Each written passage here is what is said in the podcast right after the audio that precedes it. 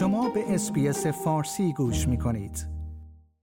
اسکات موریسون نخست وزیر استرالیا در برابر انتقادهای ناشی از افزایش هزینه های زندگی از عملکرد دولتش دفاع کرده است و این در حالی است که آنتونی آلبانیزی رهبر حزب کارگر امروز پس از یک هفته قرنطینه به دلیل ابتلا به کووید 19 به رقابت‌های انتخاباتی باز می‌گردد.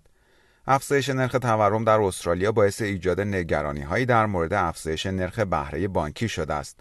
آقای موریسون روز گذشته در 18 همی روز از رقابت های انتخاباتی تاکید کرد که افزایش هزینه های زندگی تقصیر دولت وی نیست و ناشی از عوامل خارجی از جمله حمله روسیه به اوکراین است. او روز پنجشنبه گفت ما می‌دانیم که این فشارها از کجا میآیند. ما از فشارهای افزایش هزینه های زندگی و نرخ بهره مطلع هستیم. آقای موریسون گفت اینها نه تنها ناشی از جنگ در اوکراین هستند که باعث افزایش بهای انرژی در حدی شده است که در چندین دهه گذشته ندیده ایم بلکه همچنین ناشی از همهگیری است افزایش نرخ سالیانه تورم به بیشترین حد خود از سال 2001 رسیده است. طبق داده هایی که روز چهارشنبه از سوی اداره آمار استرالیا منتشر شد، افزایش این نرخ به دلیل افزایش قیمت بنزین و ساخت مسکن تشدید شده است. شاخص قیمت مصرف کننده CPI در طول یک سال گذشته 5.1 دهم درصد افزایش داشته است.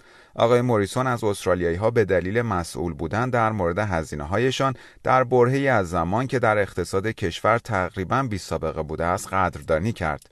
اما افزایش نرخ تورم باعث انتقاد حزب کارگر از دولت ائتلافی شده است.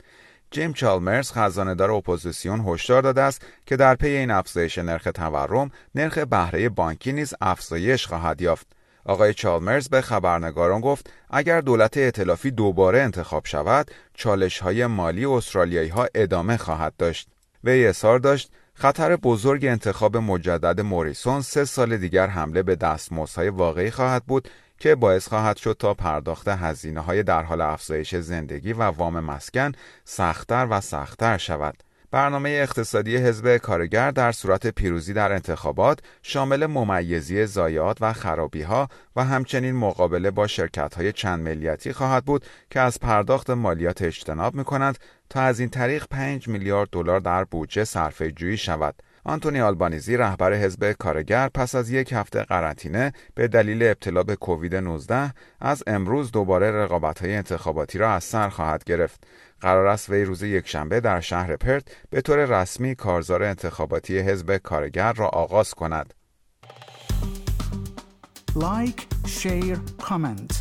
SBS فارسی را در فیسبوک دنبال کنید.